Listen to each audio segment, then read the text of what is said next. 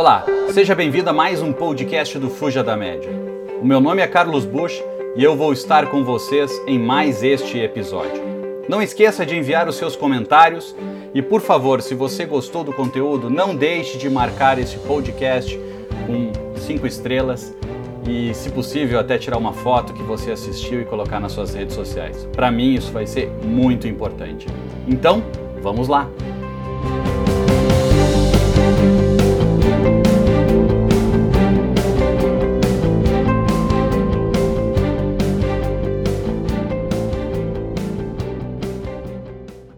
Hoje nós vamos falar sobre irracional, o que leva o comportamento das pessoas para que tomada de decisão, na grande maioria das vezes, seja irracional. É isso que nós vamos falar aqui hoje. Eu vou começar com um exemplo para ver se eu consigo posicionar você sobre essa questão do irracional e começar a quebrar ciclos que nós temos já de acreditar que, não, eu tomo a decisão mais racional o tempo inteiro, eu sou uma das pessoas que eu conheço mais racionais assim por diante. Bem, não me entenda mal. Quando eu digo para você, e vou afirmar na verdade, que noventa e cinco por cento das decisões que você toma, você toma de maneira irracional, não é chamar que você não tem raciocínio, poder de decisão, não é isso. Mas é mostrar para você que vários gatilhos e comportamentos sociais influenciam muito na sua tomada de decisão. Então eu vou começar com o primeiro exemplo. É um exemplo para mim muito simples, muito comum nos dias de hoje, que é um exemplo muito baseado no pilar da comparação. Então vou, vou, vou trazer um exemplo para você. Imagine então que você recebe, ou recebeu hoje um, um anúncio, seja ele uh, de maneira digital, seja ele de maneira impressa, propondo, imagine que você tem um jornal na sua cidade que é, que é relevante você acompanhar uh, os conteúdos que ele, que ele compartilha, e ele te traz as, as seguintes opções de plano de assinatura uh, semestrais. Pacote A. cem por cento das edições físicas, zero acesso aos conteúdos online. Valor mensal, cem reais. Ok? Jornal físico, todos os dias na sua casa, por cem reais por mês. Simples. Segunda variável, segundo pacote que eu poderia te oferecer. Jornal cem por cento digital. Não vou te entregar nenhum jornal impresso, vou te entregar cem por cento dele digital, frente a toda a comodidade digital, só que o custo é cento e noventa reais por mês. E eu vou te dar um terceiro pacote, que é um pacote que eu vou te entregar o jornal físico e o pacote digital por cento e noventa reais por mês. Sim, você entendeu bem. O valor do terceiro pacote, que une o offline com o online, custa o mesmo valor do que só o online, né? Então eu tenho um pacote offline por cem reais, um pacote online por cento e noventa reais e um pacote que tem os dois de uma forma integrada, com uma cortesia, com bônus, etcétera, por cento e noventa reais. Esse exemplo é um exemplo uh, muito estudado uh, uh, na sociedade. Eu, particularmente, estudei em uma das instituições de ensino uh, que eu tive aula com, com um dos professores, para mim, que são referências no assunto na parte de, de análise da mente irracional, que é o, que é o Dan Ariely, que é um professor muito conhecido, na verdade, na sociedade de uma maneira mais ampla, e escritor de livros, etcétera. E ele trouxe um, um, um case, na época, apresentando que quando ele, ele pegou uma outra turma uh, da instituição, ele aplicou lá no M I T para cem alunos dele uh, esse, essas três opções. E o que ele viu foi que dezesseis por cento dos alunos optaram pelo pacote uh, só offline e, e oitenta e quatro por cento optaram pelo terceiro, que é a união dos dois modelos. Mas ninguém optou pelo pacote intermediário. Por que que isso acontece? Porque normalmente nós buscamos níveis de comparação para a tomada de decisão. Então, quando a gente tem uma opção para tomada de decisão que envolve um cenário de que eu não conheço, é muito difícil. Então eu procuro parâmetros. E o que a gente tem? A gente tem o terceiro cenário com parâmetro com o segundo, e o terceiro é melhor que o segundo. Logo, a gente tende a optar pelo terceiro, pelo índice da comparação. Mas se eu removesse a opção intermediária, ficasse só com a offline e só com a online e com a offline juntos, ou seja, não tivesse o, o, o meio do caminho, que é o, o cenário intermediário, e eu refizesse essa pesquisa, que foi o caso do, do, do case que ele nos apresentou, teve uma mudança radical na decisão. A decisão levou que quase setenta por cento dos alunos, o que antes era só dezesseis por cento, optasse pelo modelo mais barato de cem reais. E o delta disso, trinta e dois por cento para ser exato, optava pela, pela composição de ofertas. Mas notem, não mudou, nenhuma das duas ofertas mudaram. Eu simplesmente tirei uma opção que sequer tinha sido optada por qualquer uma dessas cem pessoas.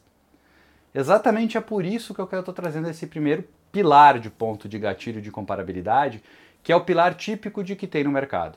Vou trazer um outro exemplo para você. Imagine então que eu venda processador de computador.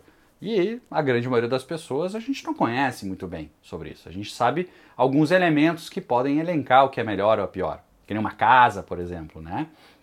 Vou pegar uma casa aqui, por exemplo, em vez de processador, até vou melhorar meu exemplo. Imagina então que eu estou olhando uma casa, uh, uma casa sem piscina. Não, eu determinei um bairro, né? Foi olhar casas de quatro quartos, etcétera e tal. Estão tudo dentro dos padrões uh, que eu queria. Mas para mim, Uh, uh, eu fui avaliar o contexto da casa, então tinha uma casa que tinha um valor de um, por exemplo, para ter uma referência, que ela não tinha piscina.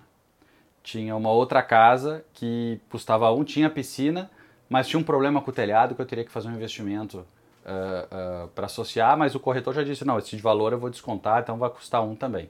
E tinha uma terceira, que era muito similar à segunda, só que não t- com piscina, mas não tinha o problema do telhado.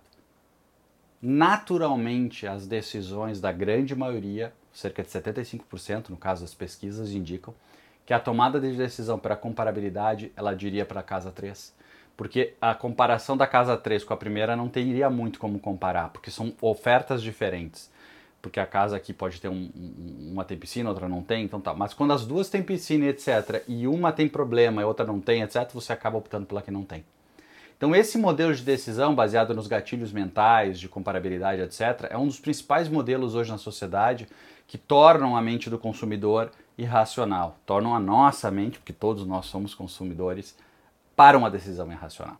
Outro exemplo que eu vou trazer para você, dando um viés mais longo sobre a questão de comparabilidade, e não como estratégia linear, mas uma coisa mais exponencial, mais complexa. Imagine o seguinte, se você analisar a história das grandes máquinas, o surgimento, na verdade, da máquina de pão, a máquina de pão ela surgiu quando começou a ser vendida na, na, numa loja muito famosa de, de produtos uh, uh, para cozinha, etcétera, nos Estados Unidos, que é a Williams-Sonoma.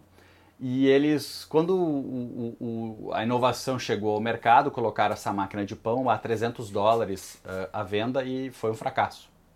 Por sessenta, noventa dias não emplacaram as vendas.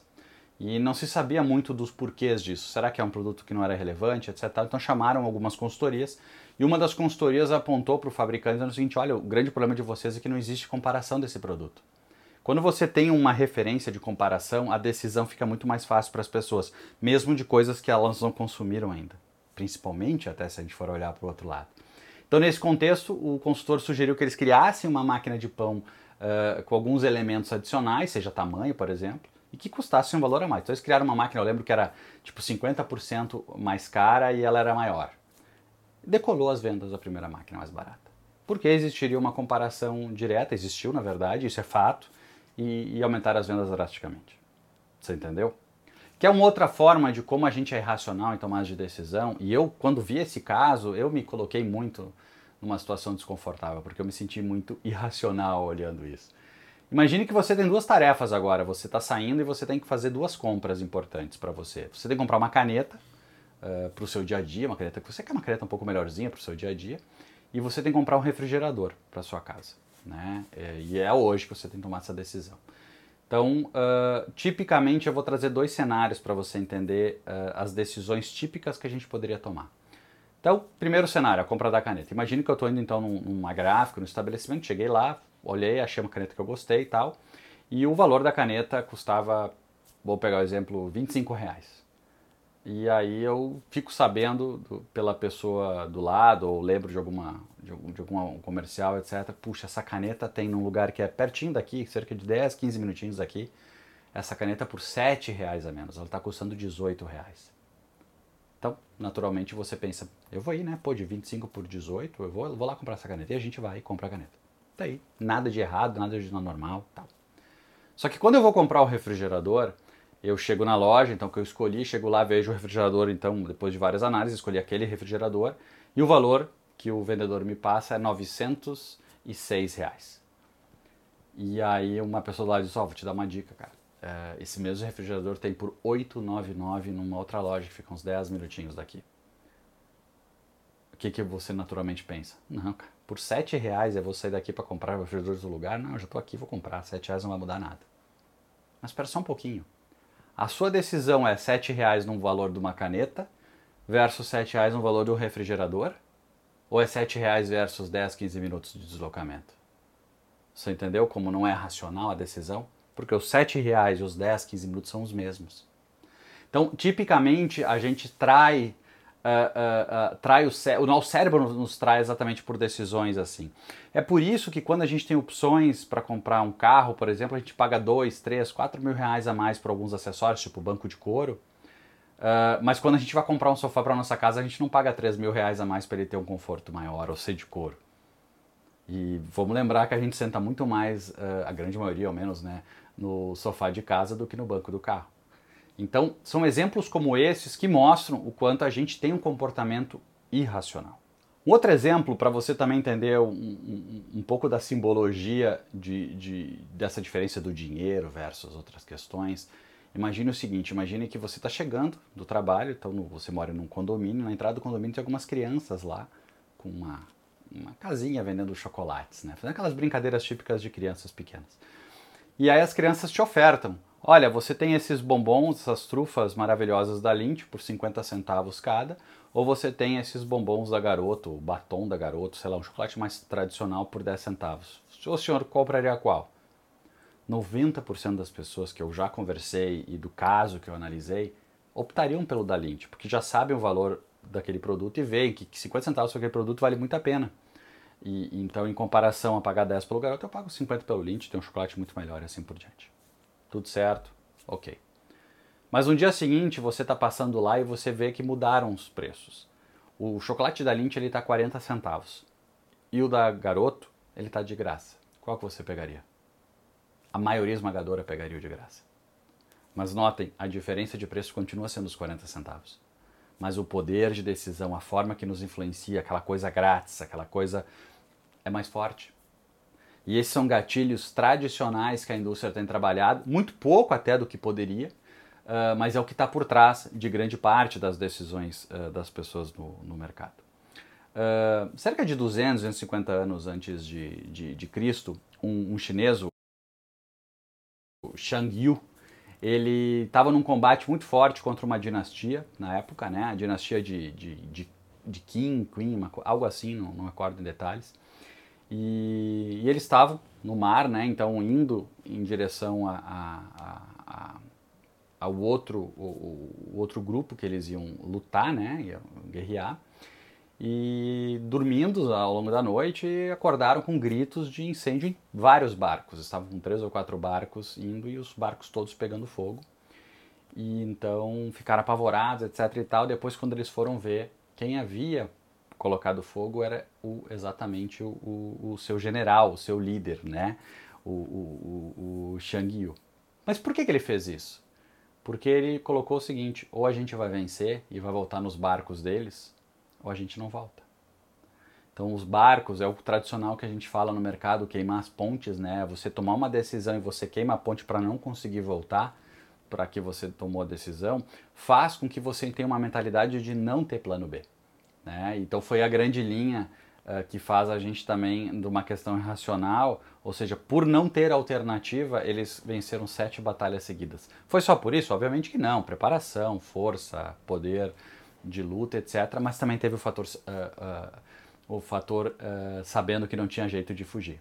Ou a gente vence ou a gente vence, né? Então, outro fator super relevante que, que, que coloca nisso. E aí, isso traz um outro viés, que é quando a gente tem opção para decidir, a gente se complica. Tipicamente, quando você tem muitas opções, você sofre. Então, quando te dão menos opções, são os modelos de decisão que ficam mais fáceis para você tomar a decisão. Obviamente que de, uh, ofertas que eu possa comparar são importantes, mas muitas, m- muitas variáveis elas acabam complicando, até porque a gente tem dificuldade de dizer não para certas coisas. Então, isso é super relevante no, no mercado. E aí eu queria... Uh, uh, eu, eu vou tentar trazer mais um exemplo para vocês uh, uh, que, que talvez ilustre mais isso, tá? Lá no M I T tem uma, um prédio que é do Media Labs, um prédio fantástico, muita inovação, etcétera. Eles fizeram um experimento, eu fui convidado, eu participei desse experimento e, e para mim foi super legal de, de, de, de ter visto isso, né? Uh, eles têm uma máquina que faz descargas elétricas de um, de um tom que a gente obviamente suporta e não causa nenhum, nenhum dano, mas o experimento não era isso, mas eles não te contam todo o experimento. Então você vai lá como um aluno e diz, olha, tá bom, eu quero participar, então você entra lá numa máquina, te coloca uns, uns, uns sensores e eles te dizem o seguinte, olha, vou te dar uma amostra do tipo de choque que você vai receber. Aí você vai receber uns choques que não é legal, senão umas beliscão, umas tremidas, se você diz tal. Olha, eles disseram, ó, a gente está analisando aqui uma medicação, E, e são lotes de pessoas que fazem o teste juntos, são tipo de, eu lembro que eram oito em oito, se não me engano. E eles fazem uma oferta, ó, você pode pagar um dólar pelo remédio A ou dez dólares pelo remédio B. E aí as pessoas vão variando quais que elas pagam para fazer. E visivelmente, quase setenta e cinco por cento das pessoas que optaram por pagar mais disseram que não sentiram nada. E os que optaram por pagar menos disseram que sentiram um pouco, etcétera, da dificuldade. Só que a variável é que tudo era placebo. Ou seja, a nossa mente, ao saber que estamos pagando mais caro por um remédio, a gente tem mais segurança que ele funcione. E a gente já cria fatores que, positivos de pensar nisso, que é totalmente irracional. Porque não, não é a ver quanto paga um remédio que faz a sua eficácia. Você comprou um remédio, teoricamente, ele vai fazer eficácia. Né? Então, esse foi um experimento muito legal. E tem um segundo experimento, que eu, que eu, esse eu li num, num livro até do mesmo professor, ele tem vários livros famosos, e um dos livros dele sobre, sobre racionalidade, ele dá um exemplo de uma banca que oferta dinheiro num mall. E nessa banca, então, imagina que os alunos, as pessoas vão passando no mall, tem uma, uma, uma mesa assim e tem um cartaz. E o cartaz ia variando durante o dia, assim, ó, dinheiro grátis. Um, um dólar, cinco dólares, dez dólares, vinte dólares, cinquenta dólares. Eles iam mudando.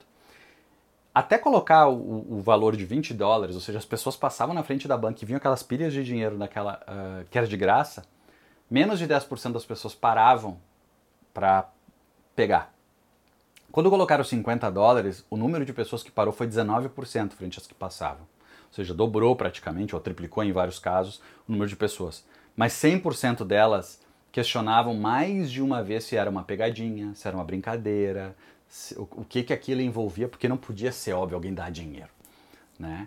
Então são exemplos de que quando a oferta também ela é muito boa, a gente se torna uma, também uma, uma cabeça de que não pode dar certo. Racionalmente a gente pensa assim. Então esse é um aspecto para mim super relevante para que a gente tenha sempre em mente e colocar. E eu tive uma aula um tempo atrás com um professor chamado Marcelo Peruso, que é uma referência para mim em neuro, neuromarketing, e ele até tem um livro que ele escreveu sobre neuromarketing e ele traz a personalidade de três, uh, uh, uh, vou dizer assim, pessoas e animais uh, sobre as decisões que a gente toma. Então ele traz a analogia do macaco, da princesa e do Einstein. A gente tipicamente se, se, se coloca como pessoas racionais. O racional aqui é o papel do Einstein. E se eu disser para vocês que, em média, a gente toma cinco por cento das decisões, como eu falei no início, que noventa e cinco por cento das decisões são irracionais, cinco por cento delas são racionais, cinco por cento são Einstein. Eu já vou fazer a analogia de cada um.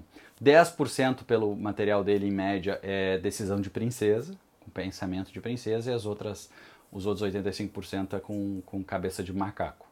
Quer trazer isso para os dados reais aqui para a gente ficar mais claro, vida real? Vou comprar um carro. Tipicamente a gente escolhe carros pelos argumentos que nos fazem uh, uh, suprir os desejos. Mas eu aposto que raramente as pessoas compram tal carro porque aquele carro ele vai ser menor para poder estacionar mais rápido e ele vai consumir menos combustível e ele com aquela cor ele pega menos sol, e, uh, capta menos calor do sol e com isso ele usa menos combustível porque vai consumir menos ar-condicionado. Isso é pensar com Einstein. Assim, é racional a decisão de comprar um carro. Sendo que hoje, nos tempos atuais, a racionalidade seria dizer, não vou nem comprar carro. A oferta de transportes como existe hoje não precisa. Concorda? Modelo princesa de decisão. Ah, eu quero ter esse carro porque eu quero mostrar para meus amigos que eu tenho um carro legal, eu quero me sentir bem. O fulano comprou também, gostaria de ter. Puxa, imagina os clientes me vendo chegando com esse carro. Decisão de princesa. Decisão de macaco. Ó, vamos comprar um carro, o carro é legal, pô, é legal ter um carro, escutar uma música, pô, vou pegar preto, que preto chama atenção, é bonitão, ou seja, totalmente fora do racional.